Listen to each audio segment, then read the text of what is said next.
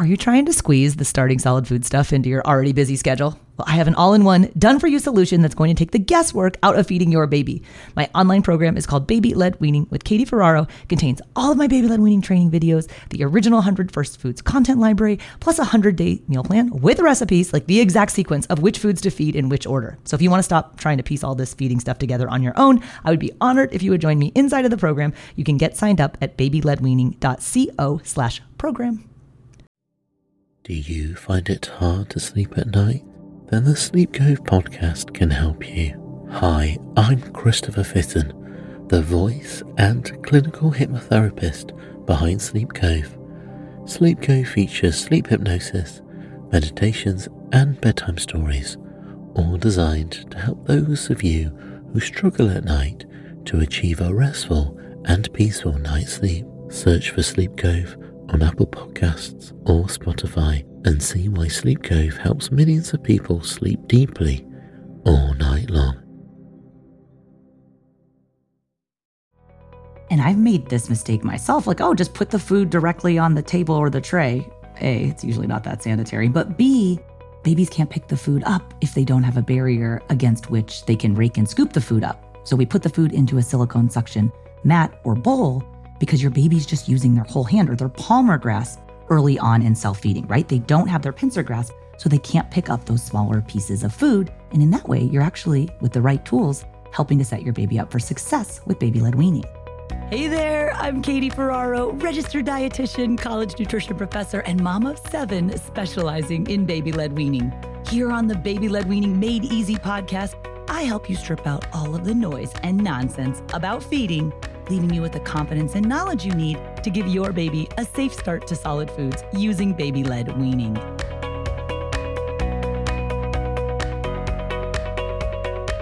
We all make mistakes when we're learning something new, and the same goes for starting solid foods. In today's episode, I'm going to be sharing five feeding mistakes that most parents make and how you can avoid them. Full disclosure, I have made every single one of these mistakes. So this is not coming out of a place of judgment. I want to give you a quick list where you're like, ah, note to self, don't do that.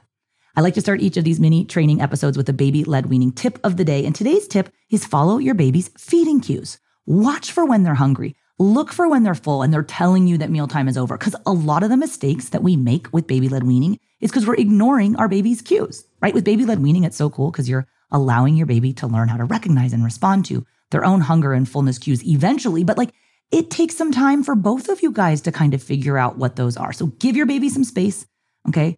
A lot of the tips that you're going to see today, it's about letting the baby be in control. I know we all can be control freaks, myself included. You've controlled everything that's gone into your baby's mouth up until now, right? Breast milk or formula, but your baby is in control when you start solid foods. Practice responsive feeding when you start solid foods too. And hang tight. If your baby's cues are confusing you and you think they're disinterested in food way earlier in the meal than you think they would be, I'm going to give you a really quick tip that you can implement to help increase interest from the beginning of the mealtime for babies.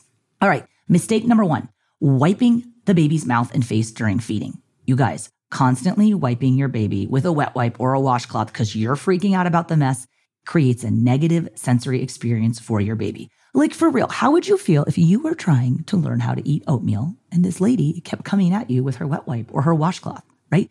Babies need to experience the sensation of the food when it's not in their mouth learning how to eat is a full sensory experience. And when they're learning how to drink out of an open cup, for example, and some of that's going to dribble down the side of their mouth, guess what? They need to feel that. Hmm, that's uncomfortable. Next time I drink out of an open cup, I'm going to make a slight micro correction. So maybe I don't have that feeling of discomfort. But if you jump in the middle of this feedback loop and remove that sensation because you're stressing out about a couple drops of breast milk or formula in your baby's neck, you guys, we can't do it. All right. Let the baby get messy. You definitely can clean up that mess as soon as the meal is over. I'm a huge fan of cleaning up wet baby led weaning food mess and not waiting until it dries, but try not to wipe your baby's mouth or their face during feeding. All right, mistake number two serving only healthy foods. And that's in quotes, air quotes, okay? Oh, babies just eat fruits and vegetables. No, they don't. Okay, fruits and vegetables are very important for babies to eat, but they're not nutritionally complete, right? Last time I checked, fruits and vegetables don't contain any iron. Most of them have like almost no protein. There's a lot of other nutrients that are missing. I love fruits and vegetables for lots of reasons, But I I saw this recently like on this other social media resource and it was like a huge plate piled with like fruits and vegetables for babies and like the mom crowing about how healthy the food was for the baby. Babies can eat a variety of foods and fruits and vegetables are not the only foods that they can eat. So I have a five-step feeding framework whereby we introduce five new foods to babies each week and the whole point of the framework is to set the pace and the stage for the five new foods that you introduce each week so that you're offering a variety right? The key to diet diversity is offering a variety of foods. But most traditionally spoon fed babies, they might only have 10 or 15 foods under their belt by the time they turn one. And so the whole point of my 100 First Foods approach is to get your baby to eat 100 foods before they turn one. We do that by offering five new foods each week. That's 20 foods a month. And in five months, your baby's eaten 100 foods. And so with the five step feeding framework, we introduce five new foods from five separate categories every week one new fruit on Monday, a new vegetable on Tuesday, a starchy food on Wednesday, a protein food on Thursday, and an allergenic food on Friday. And if you follow that framework, you're getting your baby that variety. So you're not having nutrient gaps. It's not going to lead to growth faltering. You're doing your best job to reduce food allergy risk. You're getting those high iron foods in by working your way through a sequence of 100 different foods that your baby can learn how to eat. So don't only just serve healthy foods work your way around the whole 100 First Foods list so your baby gets a variety of different foods. And if you don't have a copy of the 100 First Foods list, I give it away to everyone on my free weekly workshop called Baby Led Weaning for Beginners. You can sign up for this week's workshop times and grab your copy of the 100 First Foods list if you go to babyledweaning.co. Hey, we're going to take a quick break, but I'll be right back.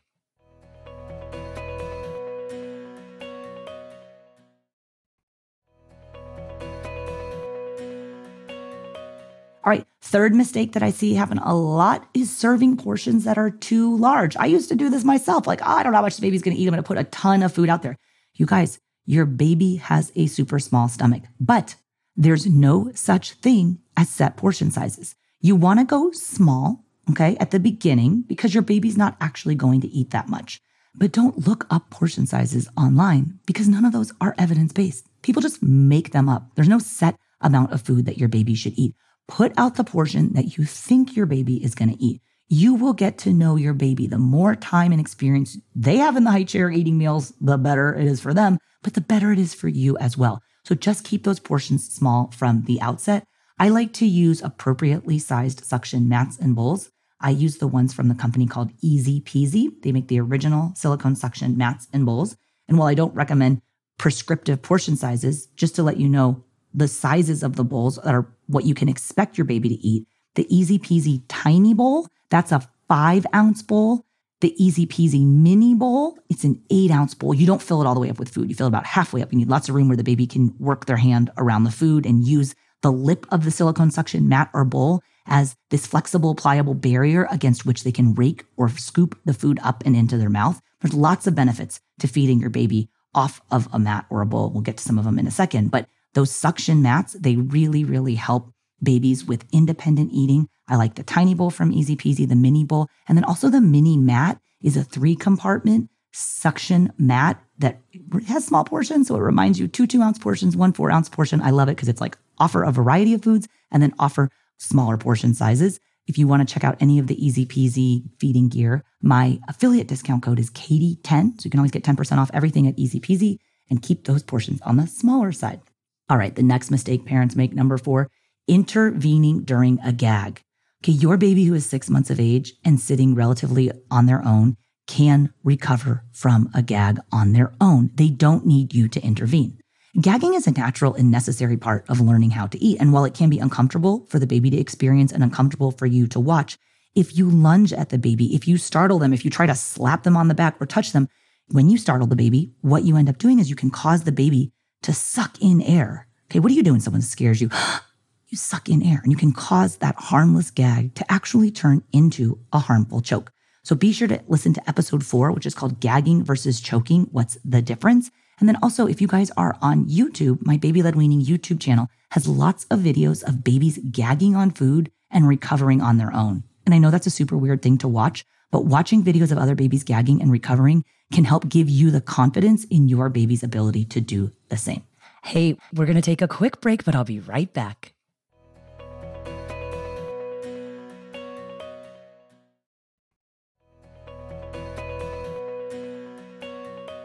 The last mistake that I see parents make, and I did this myself with my youngest babies, I didn't know any different, but was putting the food directly on the tray or the table. Okay, that does not set up a situation where a baby can feed themselves. They need a mat or a bowl where they can put their hand in it and then rake or scoop the food up and out and into their mouth. And the reason why is because early on in baby led weaning, when you just start out and your baby is six or seven, eight months of age, they don't yet have their pincer grasp. So they can't pick up those smaller pieces of food. Instead, they're using their palmar grasp or their whole hand grasp to rake or scoop foods. And so when you use those suction mats or bowls, the flexible barrier around the lip of the bowl or the mat, it's a pliable barrier. And so your baby can use that whole hand motion to rake and scoop that food against the barrier and then up and then into their own mouth. If you put the food on the tray, the baby pushes the food, okay, with their little tiny dinosaur arms, right? Because they, they're just figuring out how to use all the different parts of their appendage. And learning how to eat is a full sensory experience and it should involve their arms and their hands. But your baby pushes the food to the side of the tray where they then can't get it. Okay. And then parents say, oh my gosh, I guess they can't feed themselves. I guess I need to just shove the food in their mouth. And you don't. Okay. If you use the right tools, your baby can feed themselves. So I have an article about five different benefits from using a suction mat or bowl. I'll link to that article in the description where you're listening to this episode. I'll also put it on the show notes page, which you can find at blwpodcast.com slash one zero. So blwpodcast.com slash 10 is where this episode's show notes are. Thank you guys for listening. And thank you to our partners at Airwave Media. If you guys like podcasts that feature science and food and using your brain, check out some of the podcasts from Airwave. I'm online at blwpodcast.com. If you want to take my video workshop, Baby Led Weaning for Beginners, to see some of the more visuals about what you should be doing, since we kind of covered some of the things you shouldn't be doing today, you can sign up for this week's workshop times where you can also get your 100 First Foods list. That's all at babyledweaning.co. Thanks so much for listening. I'll see you guys next time.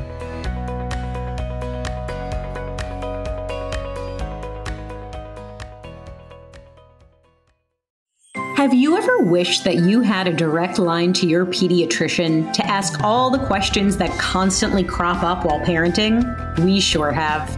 That's why we launched the Bites of Health podcast. Every morning, we'll answer a commonly asked pediatric question in five minutes or less. You can tune in while you're making your second cup of coffee or from the school drop off line. So be sure to tune in to Bites of Health, streaming now.